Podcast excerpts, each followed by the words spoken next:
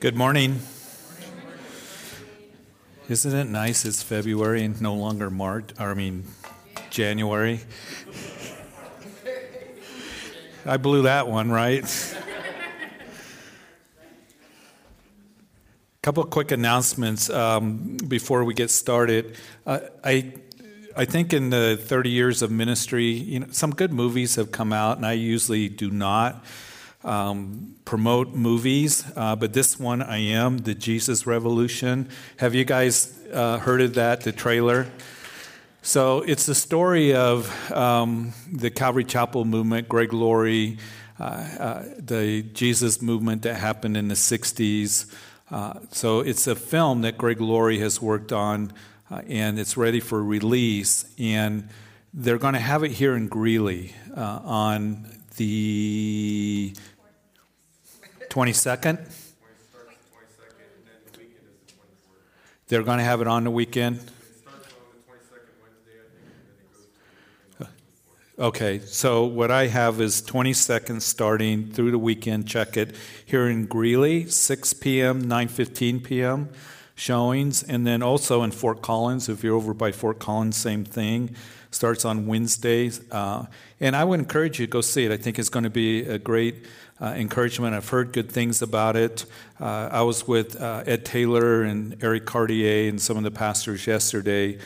And Calvary Church Aurora is going to be doing a preview showing the film in their sanctuary on Wednesday, I believe the 15th. And you, you have to make reservations for that. So I'm sure it'll probably fill up pretty quick down there uh, for that. So I want to encourage you to see the movie, be blessed, kind of uh, get a as we get further away from that time, less and less people know, you know, about the history of Calvary Chapel, uh, what was going on during that time, and it was an incredible move of God.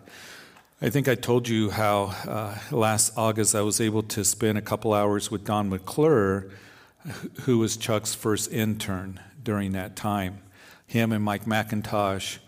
and uh, just to listen to him for a couple hours. Don McClure is in his you know mid 70s now. He, he's young. Any of you who have seen the Venture and Faith uh, video movie uh, that they made in the 90s, Mike MacIntosh and Raul Ries. how many of you guys have seen that?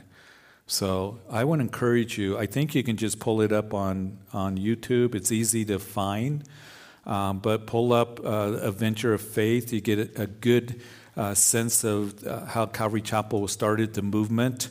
And uh, uh, some have said they've watched it and were just really blessed by it.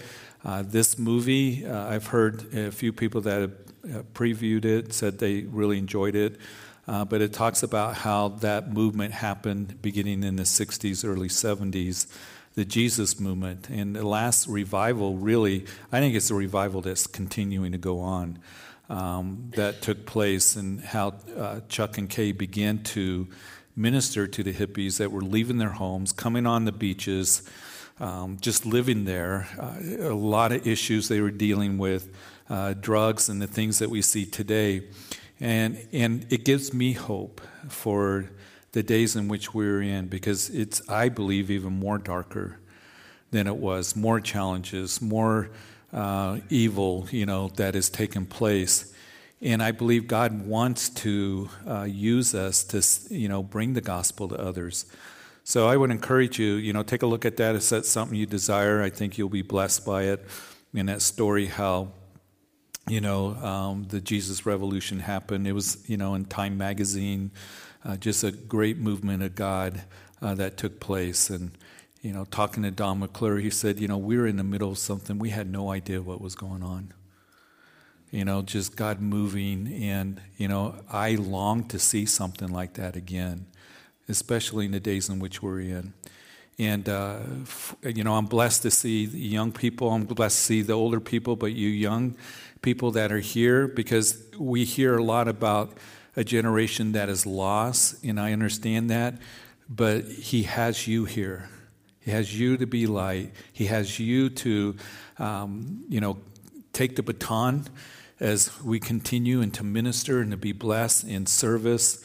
And God wants to move. I really believe He wants to move before the rapture of the church. Um, And He wants to use you, and wherever He has you, He wants to use this church. And, and the Lord is moving. You know, this week, I think it was this week or last week, just was able to lead somebody to the Lord on the radio, right there. Um, that said, I, I've been holding back. Uh, I keep making excuses, and it's like, no more excuses. Now's the time for you to come to the Lord. Today's the day of salvation. So we prayed right there on the radio. And I believe that God wants to continue to do that and to, for us as a body to just, in the days in which we are in, to continue to move forward in giving the gospel. That is the hope of our nation. That's the hope of any generation, the young generation. That is the hope for any person, is the power of the gospel. And that's why Paul would write, I'm not ashamed of the gospel, for it's the power of God to salvation for whoever believes. And um, so it, will it, excite you, and, and I just want to encourage you if you have opportunity, take a look at that, and maybe you want to go out and and uh, and see that movie and kind of see how the beginnings of Calvary Chapel began with that movement. So, Father, we do ask that you'd bless this time as we talk about endurance.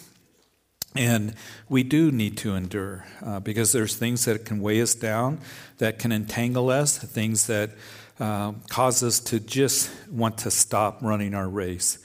I pray that you would, Lord, just uh, encourage us here this morning uh, even as we've already been encouraged. Uh, you want to move, you want to use us, uh, you want to bring salvation, you want to save a nation, a, a generation, a community. So we ask that you would use us. I think of, of the book of Isaiah when the Lord said, Who shall I send? Who shall go for us? And it was the prophet that said, I will go. Send me.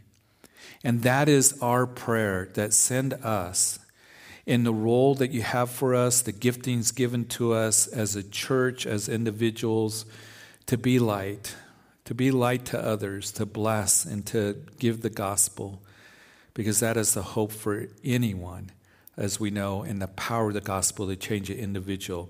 So we have need to endure, and I pray that you'd bless this time that we have together in Jesus' name. Amen. If you'll turn in your Bibles to Hebrew chapter 12, this week, week number five, we're going to talk about endurance in ministry. We've, we have week number one was the call to ministry. I just want to encourage you once again God wants to use you and to know the calling of God, to, to understand that He desires for you to be used in the body of Christ because He's given us all gifts. Um, is a wonderful thing uh, because uh, there are those that perhaps you might talk to, I talk to, they think I, God can't use me. He doesn't want to use me. And He does want to use us. And then there's a preparation for ministry, God preparing us for the things that He has, uh, the calling in our lives, the moving forward in the ministry that He wants us to do. And then there, uh, as we went into week number three, the being led by the Spirit of God. And that's so important uh, just allowing the Lord to lead us and guide us. It's not, this is what I'm going to do, Lord. This is my agenda. Get behind me and bless it. But rather, it's, Lord, what do you want me to do? And I'm going to get behind you as you lead me, and I'm going to humbly serve you in uh, the calling that you have in my life. And we all are called to ministry, whether uh, it's ministry at home. We all have ministry at home, whatever state that we're in, uh, in ministry with the body of Christ. There was a question that came up on uh, Calvary Live this week. Uh, somebody called me. They're doing a through the year Bible study. And this uh, individual called me and said, I got to the part where uh, Moses is told to go to Egypt to lead the children of Israel out of Egypt. And remember the part where God met him on the way and was going to kill him? And, and, and so um, had to circumcise his son and threw, you know, the foreskin at him and said, You're a bloody husband to me. And people have looked at that and said, What's up with that? You know, what, what is the, the, the purpose of that? Why is, you know, what's the application that we can make? And definitely, it, it's, uh, you know, application of obedience. And and Moses, he it's interesting, it was brought out on Wednesday when another person asked Ed the same thing. And Moses had two sons, one that he circumcised, the other one he didn't. So, why was that? Was it he just wasn't obedient to the Lord? He just thought it wasn't important? Was it because he was trying to compromise with the Midianites? He had a Midianite wife. Um, but here's the application that I made for this individual. He needed to hear this is that we can be called to ministry in the body of Christ. Moses was called to lead two and a half million people out of Egypt, a huge ministry. But it was like the Lord is saying, you need to take care of your family. And you need to be obedient to what I've told you to do. And his wife had to take the lead in that. And so that's the application that I take home with me is as I pastor this church, I cannot forget about the ministry that God has called me at home and the priority of that ministry. To take care of that, and then you can go and lead um, you know, in the church that you're at. And we see that principle throughout the scripture. So, faithfulness in ministry, we talked about last week. We're going to talk about endurance in ministry now. As we read in Hebrews chapter 12, verse 1, therefore, and whenever you see that word therefore, it, it's connecting to the previous thought, or in this case, the previous chapter, chapter 11, the Hall of Faith. Uh, most of us are familiar with Hebrews chapter 11, the faith of the patriarchs that um, were, are recorded in the Old Testament. Therefore, we also, since we are surrounded by so great a cloud of witnesses, let us lay aside every weight in the sin which so easily ensnares us, and let us run with endurance the race that is set before us, looking unto Jesus, the author and finisher of our, of our faith, who for joy that was set before him endured the cross, despising the shame, and has sat down at the right hand of the throne of God. And we know, as we've discussed, that our Christian lives are likened to a race uh, we know Paul would use that analogy to the Corinthians. And in Corinth, they were very familiar, familiar with that. They had the Isthmus Games. Uh, that was kind of like the World Championships. We have the Olympic Games. Athens was close by. Corinth, they had the ancient Olympic Games, but then they had the Isthmus Games and all the events. And he says, Don't you know that those who run in a race all run but one receives the prize. And then he tells the Christians, You're to run in a way that you may obtain it. Hebrews tells us that we have need to endure. So all of us are in a race. And in this race that we're in, that the Bible uses that analogy of us running a race, we're not running against anyone else. And that's what you need to remember. It's your race. It isn't that I'm running against you or um, in any of the other pastors, and let's see who's the best and who's the fastest and who runs the longest. It isn't that. It's you have a race to run, and it's not somebody else's race.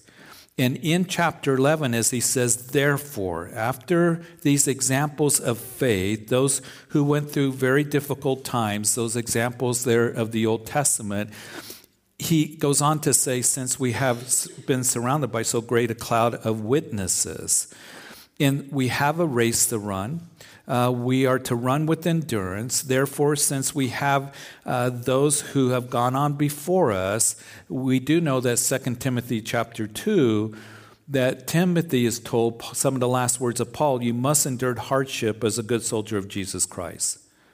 So we're in a race. There's going to be hardships. We need endurance. Therefore, because you're surrounded by so great a cloud of witnesses. Now, I've heard a few teachings on this, or sometimes Christians will look at this and say, they picture, you know, those of the Old Testament that are mentioned in the Old Testament saints that are up in the grandstands of heaven and they're cheering us on. They're going, Go, run your race you know, keep running. I don't believe that's the what is being told to us here. I don't think they're up in the grandstands cheering us on. I believe that what is being said here, you have great examples of faith, chapter 11. And when you look at those of the Old Testament that are mentioned here, Moses, Moses, 40 years in the wilderness, and he went through a tough time, taking laps around Mount Sinai. He had two million people that would murmur and complain against him. They would take a vote of let's get rid of Moses as the pastor and go back to Egypt, and the vote would be two million to nothing. And he went through a difficult 40 years of ministering, but we know that Moses endured that time. And, and he was faithful to what God had called him to do. You look at uh, David, David of 40 years uh, being the king. Before that, he had to endure the persecution of Saul coming against him in the prime of his life. But God was doing that work in David's life, preparing him to be the greatest king that Israel would ever have. And then you read about David's life and how he had to endure all the things that he went through. You think about Daniel, Daniel in Babylon. And the study of Daniel has meant more to me now than I think ever before because I believe that we're living in a culture that's like Babylon, trying to take our kids away captive, trying to take us away captive. And Daniel, yet, he ministered in faithfulness, he ministered with humility, and he had the authority of God's word. He had the authority of, of the Lord. He did not compromise that. He was determined not to defile himself. I'm not going to eat of the king's meat and uh, drink of his wine. I'm going to be faithful to the Lord. But he did it in such a way of integrity. Uh, and that was the result of humility and being dedicated to the Lord. And he was one that was used of the Lord in that way. He found favor with the Lord. And I believe that as we are ones, listen, that as we have the authority of Scripture, especially in the culture which we're in, the culture that wants us to compromise or to accept sin or to um, you know embrace and celebrate what culture is doing that we know the word of god speaks against and says it is sin that as we are one that stands for righteousness and as we move forward in humility then we will be able to minister with integrity and be a light to others and be used of the Lord in the days in which we are in. So, uh, you know, Daniel, all through his life, endured. I, I think of, uh, you know, Paul the Apostle, how he endured. We spoke last week, we've spoken about in Galatians how on that first missionary journey, that he was stoned and left for dead, dragged out of the city, thrown in a garbage heap. He gets up, he goes back into Lystra and begins ministering. All those missionary journeys, the persecution, you read about it in 2 Corinthians chapter 11. I think, how did he endure? That's absolutely amazing. But Paul, he shows us in his in the Word of God that it's the love of Christ that motivates us, that constrains us. And here, the writer of Hebrews is telling us how it is that we can endure, who perhaps maybe was Paul. So you have these examples of those, great example of faith that are in the scriptures. And I've had those in my life that are great examples of those who endure. I, I think about Pastor Chuck. And when the Jesus movement happened, it wasn't this, you know, wow, look at this. And it was all, you know, uh, you know, fire from heaven, you know, uh, the glory of God being seen and coming down and angels and all of this. It was hard for him because as they were coming, all of a sudden he began to be criticized. He began to hear, you know, this is just a fluke. These, you know, hippies are dirty. Um, you know, he had difficulties from even his leadership that said, you know, they're coming barefooted, they need to wear shoes or they're not welcomed. And Pastor Chuck had to endure all those things and say, no, they are going to be here. We're going to love them. We're going to minister to them. And, and all during that time, it wasn't easy uh, during that revival that was taking place, but he endured. So I can look at those in ministry that I've known that have endured years and years of the trials and difficulties, because I'll tell you this, and you know this to be true. You must endure hardship as a good soldier of Jesus Christ. We are in a day that I believe is more difficult to minister, more challenging to minister than any other time. In the 30 years of ministry I've been in, it is a lot different. When we went into 2000, 21st century, you know, I thought, wow, things have changed. But even since that time, in a little over 20 years, how things have changed, how it's getting darker, how we're getting further away from the Lord, all these things. And for the church and for you and I, it is more challenging to minister. But also remember this it's more exciting. If we are as close to the return of the Lord as I think we are, how exciting it is. Could we be the generation that's going to see the return of the Lord? I, I think we could be. We don't know for sure. I like to think that. But every day we're getting closer and we're getting closer, and I feel a sense of urgency to minister and to be a light. So it is challenging, it is difficult, but it, it is an exciting time to be here and to minister and to move forward in what He has for you. So, you know, as we, we experience that, what happens with those in ministry oftentimes is for different reasons, is they'll start serving the Lord, but then they kind of quit. And I've had people that have come to me, uh, not as much lately in the last several years, but I remember it used to be, yeah, we I went to Pastor Chuck's, you know, church and on the tent days. And we were there and it was wonderful and it's, you know, revival and we were doing all these things. And I'll say, What are you doing now? Well, you know, kind of, you know, this. And I don't say it condemningly, but one of the things I did learn from Pastor Chuck, he didn't always talk about the past and live in the past. He always looked forward to moving forward to what the Lord has for us. And he used to say all the time, Oh, I can't wait to see what the Lord is going to do.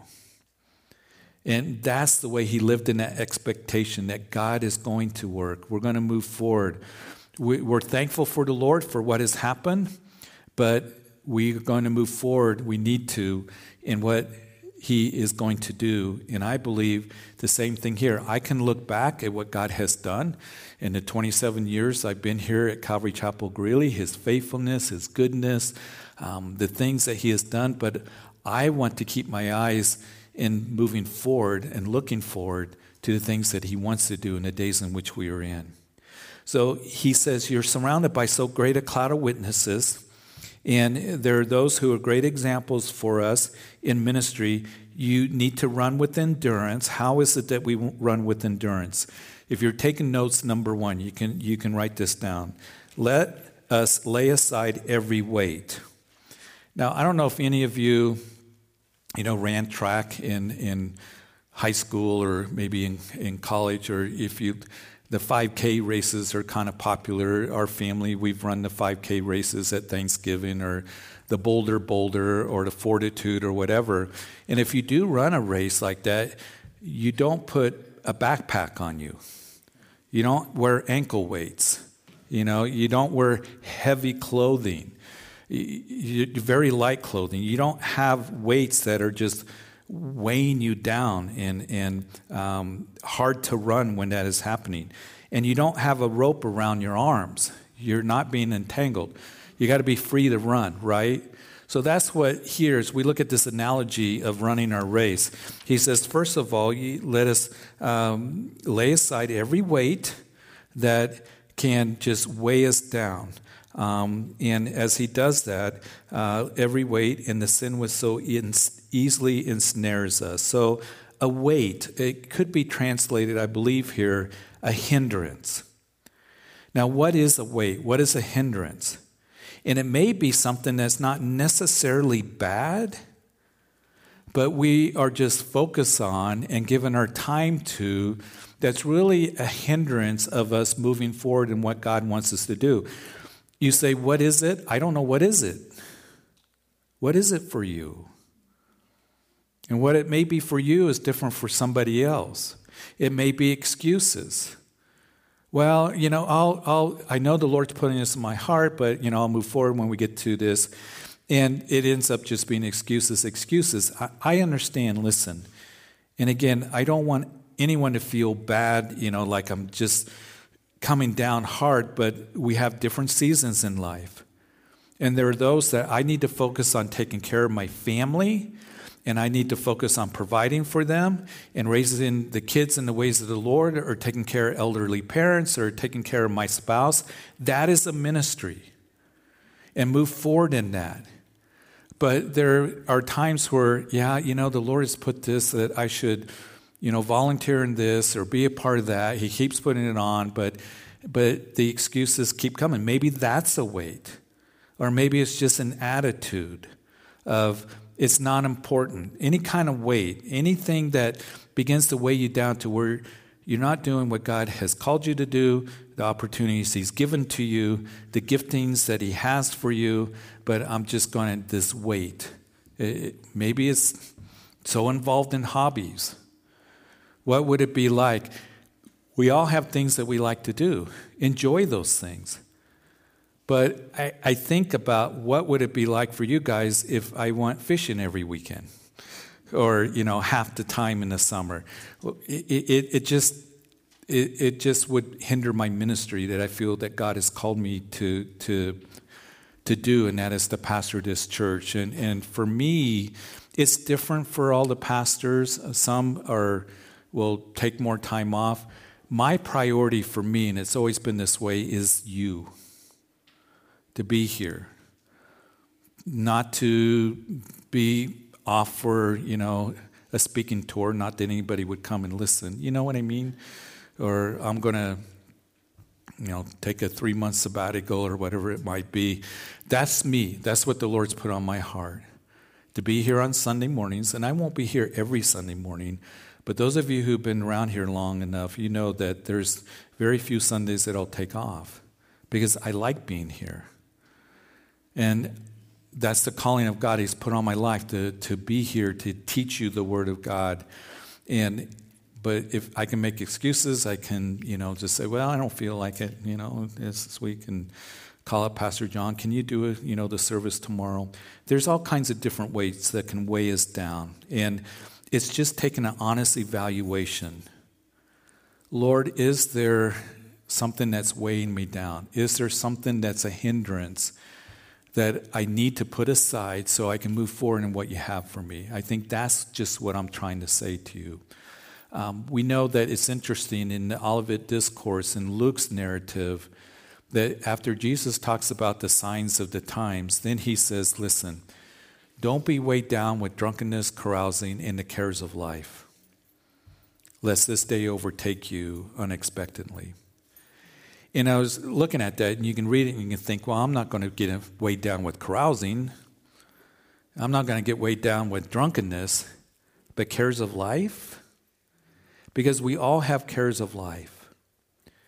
And just as we go to the Lord and say, Lord, I only have so much time when it comes to the kids, when it comes to the activities, when it comes to, you know, my job, when it comes to business. But Lord, I want to be faithful to you and move forward in what you called me to do. And Lord, just guide me and direct me in that. I don't I don't want to get so wrapped up in cares of life that it really begins to weigh me down. In my devotion to you and moving forward in knowing you and also just being faithful to you and serving you. I, I hope I'm being articulate enough to where you understand.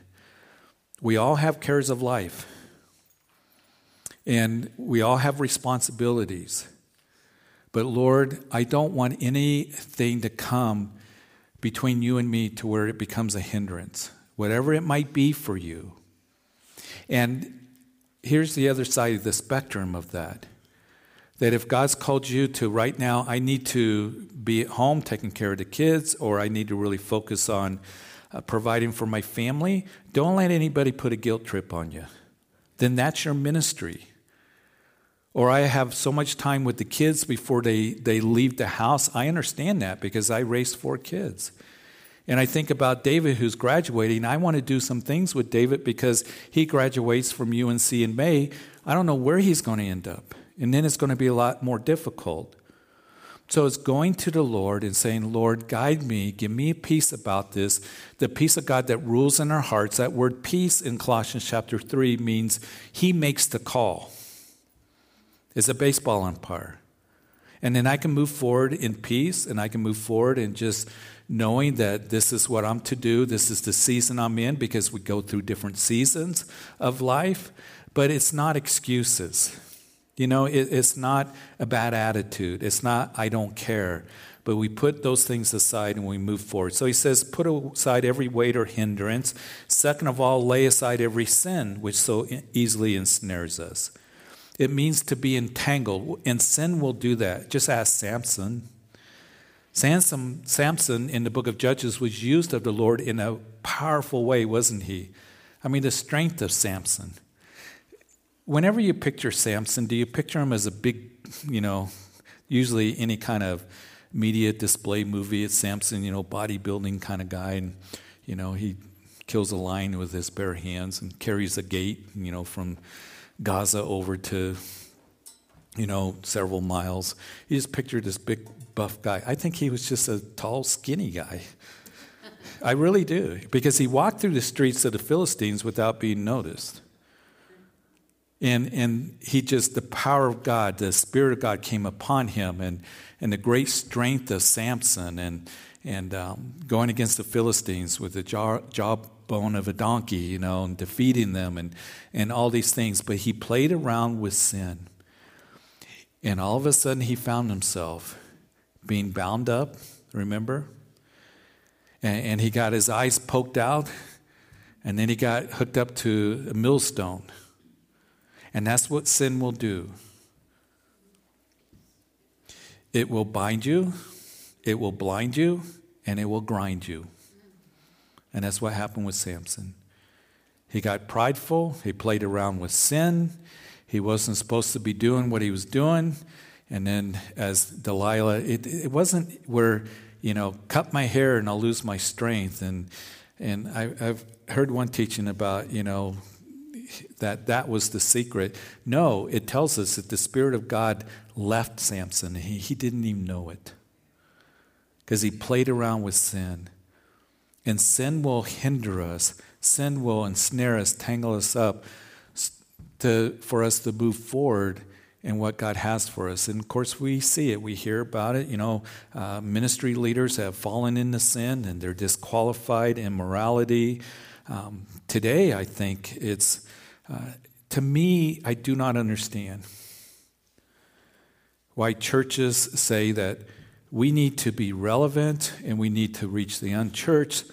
So we're going to have alcohol at church, or we're going to have pub theology or we're going to, you know, think it's cool and we'll show these videos of the home group and we're all sitting around drinking wine. Listen, we know that the scripture says that there is a sin of drunkenness, and if you have a glass of wine, that's between you and the Lord, but not here. And the reason is number one, I've talked to too many people that have struggled with that and to say that we're going to have pub theology and we're going to, you know, go to the, you know, this pub and we're going to have a Bible study and we're all, there are people that cannot handle that or it's too much of a temptation. The second thing is, I've seen alcohol destroy too many lives, and that's not cool. I've had young guys that have been at my dinner table that have had dinner with our family that are no longer here because they, they grew up, they graduated high school, they started partying, and they got in a wreck. And they're no longer with us. And it makes me angry at what had happened and the pain that it has caused. There are so many people that I have talked to that they'll tell you the pain of alcohol and the pain of drugs so, why is the church bringing it in? So, that's my soapbox for the morning. I do not understand why churches would want to do that. And for me, as a pastor, I'm told I'm not to be given to wine. Period. That's what God has said. So, sin that ensnares us, but yet we see that where, you know, the church is accepting that which is of the world more and more and compromising. And we're not going to be able to run our race with endurance. It's not going to be pleasing to the Lord. We need to be light. We need to stand against the darkness. One of the things that Eric Cartier yesterday, he was um, from Rocky Mountain Calvary, good friend of mine, and he was uh, doing a little de- devotion with us about Goliath and David. We're all familiar with that, right? And David and Goliath, but he talked about how there's the, the Goliaths that are in our lives right now, in culture and in our society and what we face, they're huge. And, and we are called to do battle. And we need to have our sling and the sword of the Spirit. And there are those times where we want to run away from it. And what has happened in the church, the church has run away. Well, we'll compromise. We'll just, you know, we'll get into progressive theology and we'll just accept everything and every kind of lifestyle and every kind of sin. And it's, you know, we'll do pub theology and we, that's how we're going to reach the, you know, unsaved. And it's like, no, it's not. Then why should anybody be a Christian? I'm already that way. Why should I be a Christian? You know, we need to give the gospel. We need to speak of repentance, to be a light. And I've already mentioned this to you, I think, last week. But to be a light means that you are shining forth, that we're to let our light so shine before men that they may see our good works and glorify our Father in heaven. Light doesn't speak words, but it is seen. And I've had more people that I've talked to that said, We've watched this Christian. I've watched this Christian. I've, watched you. I, I've been to this fellowship, and there's something different. That was a witness. And then we follow up with words. There's something different, something that you have. That's the light that's shining. Be a light to others. Don't compromise. We don't give people darkness. We give them light, we give them truth, and we speak the truth in love. So lay aside every sin which so easily ensnares us, the course that we run. We're to run with holiness in our own lives, in the ministry that He's given to us. And then number three, oh, this is so important. Keep looking unto Jesus. He's the author and finisher of our faith. We got to fix our eyes on Him. I think that's what the New American Standard Version says, fixing our eyes on Jesus. I like that. He's the author of life. He is the one who created us for his good pleasures, right? We are his workmanship created in Christ Jesus for good works that we should, that he has ordained beforehand, that we should walk in them. He wants to use us. He's the author of eternal life, that he's the one that is the finisher of our faith, completing that work He's going to do in us. And we've talked about that before. Keep your eyes fixed on Jesus. I know I have to do that. When COVID happened and all of a sudden we shut down and the whole world shut down, that, that was strange, wasn't it? Very abruptly, no warning. All of a sudden, we had things on the calendar, we had things planned and things were happening here. There's a lot of people coming, and all of a sudden it's like we're shutting down. I remember it was we had Wednesday night service, and we were praying for that Wednesday night. Hey, we're hearing about this COVID thing, and and there's concern, and there may be you know shutting down of things, and and all of this, and then the next day everything starts shutting down, and then we said, you know, we're going to do online. That was a hard time to endure. And they thought two weeks, remember initially? They said, two and a half million people are going to die. And it's like, I don't want to be a part of that. I don't want, you know, people just dying. And, you know, you, you can talk till tomorrow. Did they really know what was going on? What was going on? Everything shut down. People all of a sudden lost their jobs. And we're here doing services to an empty sanctuary it goes on two weeks. We, we don't have Easter here. We head into summer. We start gathering again in that summer in other churches as well. But that was a time where we really had to endure. But there were so many distractions. And then what made it even worse is we had an election that year. I'm going to be real honest with you. Every four years, it drives me crazy. And and I understand those issues are very important. We have people that are part of this fellowship that are part of the political system. I'm thankful for them. But we've got to keep our eyes on the Lord. And there were so many distractions that were out there. And it continued for like two years. It continues today. But when you run a 5K race, you don't say, hey, I think I'll go over there and smell the flowers. Or that's a cool car over there. You got to keep your eye on the course and you got to keep running. The real key is keep your eyes on Jesus. Keep your eyes fixed on Him. Keep moving forward. And yeah, there's a lot of noise and distractions that can come into our lives, but don't let that divert you from the course that God has for you to run. Amen? Keep your eyes on Him. Be led by the Spirit of God. And there's so many voices and distractions that are out there that was happening to ministries and what's happening to pastors.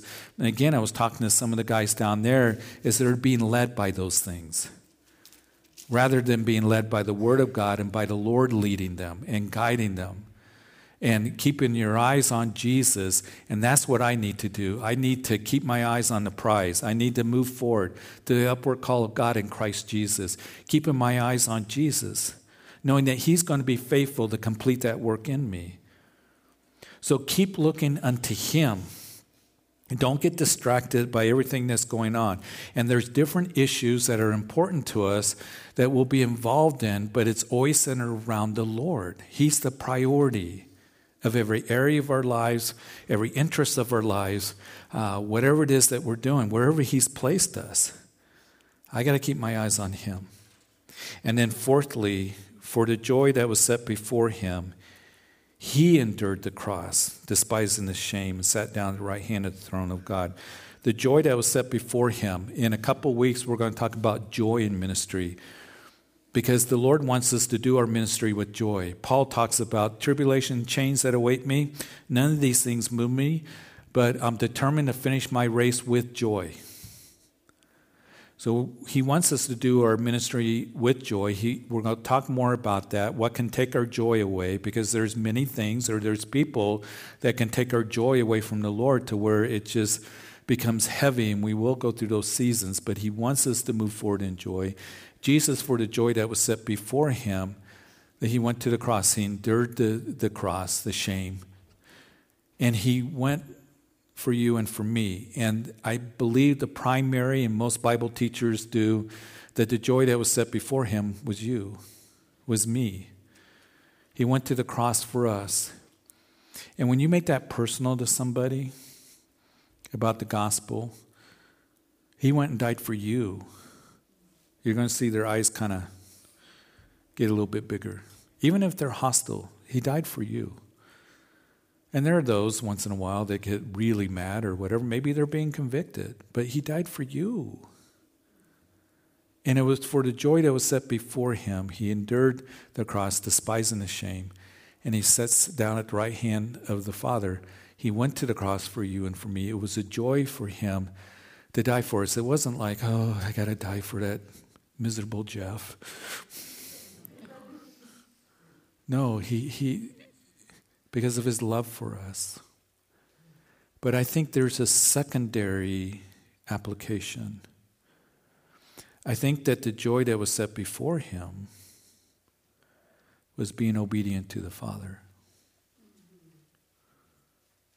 Because it was the Father's will that he would go to the cross.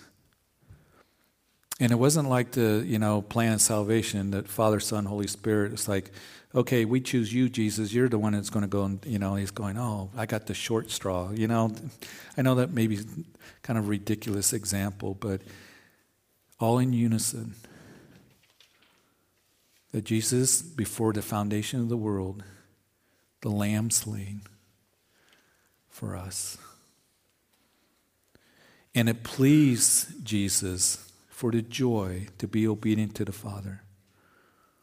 And in that time where he's sweating great drops of blood, he's going, Oh, Father, he knew the sufferings that were going to take place. Father, if it is possible, let this cup pass from me. Nevertheless, not my will, but your will be done. And in those times where we go through trials and difficulties where you feel like just quitting, and I've been through those days and those moments. That is not my will, Lord, but your will be done. And the Lord reminds me to serve Him and to be obedient to what He has for me is something that should bring you joy and has eternal value It should bring us joy to be obedient to the Father, what He has for you. And it's going to take endurance at times. To endure the difficulties and the hard times and the doubting and the attacks of the enemy, the difficult culture that we live in, you have need of endurance, but know this that as you say, Lord, not my will, but your will be done, that He's going to enable you and help you. And as we see it as a privilege, we get to serve the true and the living God, that you would even use me, that that joy begins to come back. Because I want to be obedient to you, Lord, and in my life and how I live for you. And there should be joy in that. We have need to endure. Listen, that's why it's important that we have classes like this, discipleship, that we're in fellowship, that we're here to encourage one another. The last thing, fellowship, be with the brethren. Be with the brethren. Because it helps me when I come here. And we get to be together as a family, the family of God. We had men's breakfast this morning. It, it was a great time of just talking and encouraging one another and being here to pray for one another. Because if you get isolated, then that's an opportunity for the enemy to just beat on you and just pounce on you and come against you. But as you're here, in fellowship and just continuing to be with the brethren, being a part of the body of Christ, is going to help you to endure. It's going to help you to keep moving forward as we provoke one another for good works and encourage one another to keep going. So, here, looking unto Jesus, the author and finisher of our faith, who for the joy that was set before him endured the cross, despising the shame, and sat down at the right hand of the throne of God. And to remember this as we run our race, run in such a way that you may obtain the prize, the eternal rewards that He has for you and for me. Life is but a vapor. It really is. And I'm at the point in my life where I look back at most of my life, then I have to look forward to it. And if the Lord tarries, I hope to be able to minister as long as I can, as long as I have breath, as long as I have strength. But I know that's a very short time. Is it 20 years? That's a short time when it, you speak about eternity. So we're here for such a time as this, short time. Just keep moving forward, keep being used of the Lord, and um, and just allow Him to, as we keep our eyes focused on Him, setting aside any hindrance, uh, weight, and laying aside and putting aside every sin that ensnares us. You'll be able to run with endurance. So, Father, we thank you for this time and just some principles. I mean, we can spend a lot more time talking about endurance. We do need to endure as good soldiers of Jesus Christ because it's a war out there, it's a battle out there. And the enemy comes against us, and the world comes against us, and then our flesh comes against us, even. So help us to keep our eyes fixed on you, depending on you. Lord, to be with the, the brethren, because we can be surrounded by those of faith, those who have endured, those who are seasoned, to encourage the younger, to glean from the younger to have that excitement. And, Lord, help us, Lord, in the days in which we're in to keep e- eternal perspective, not to get distracted with everything. I know there are issues that are very important, and there's cares of life that we're involved in when it comes to our families when it comes to our children, our grandchildren, when it comes to our work, when it comes to what we see around us. I understand that. But Lord, you would always be the priority and guidance. And Lord, that we would desire to please you where you've placed us in the season that we're in. And Lord, to keep moving forward in endurance, in faithfulness next week in humility, with integrity, being a light to others. I pray that you would use this church. I pray for an outpouring of your Holy Spirit, like what, what took place in the Jesus revolution.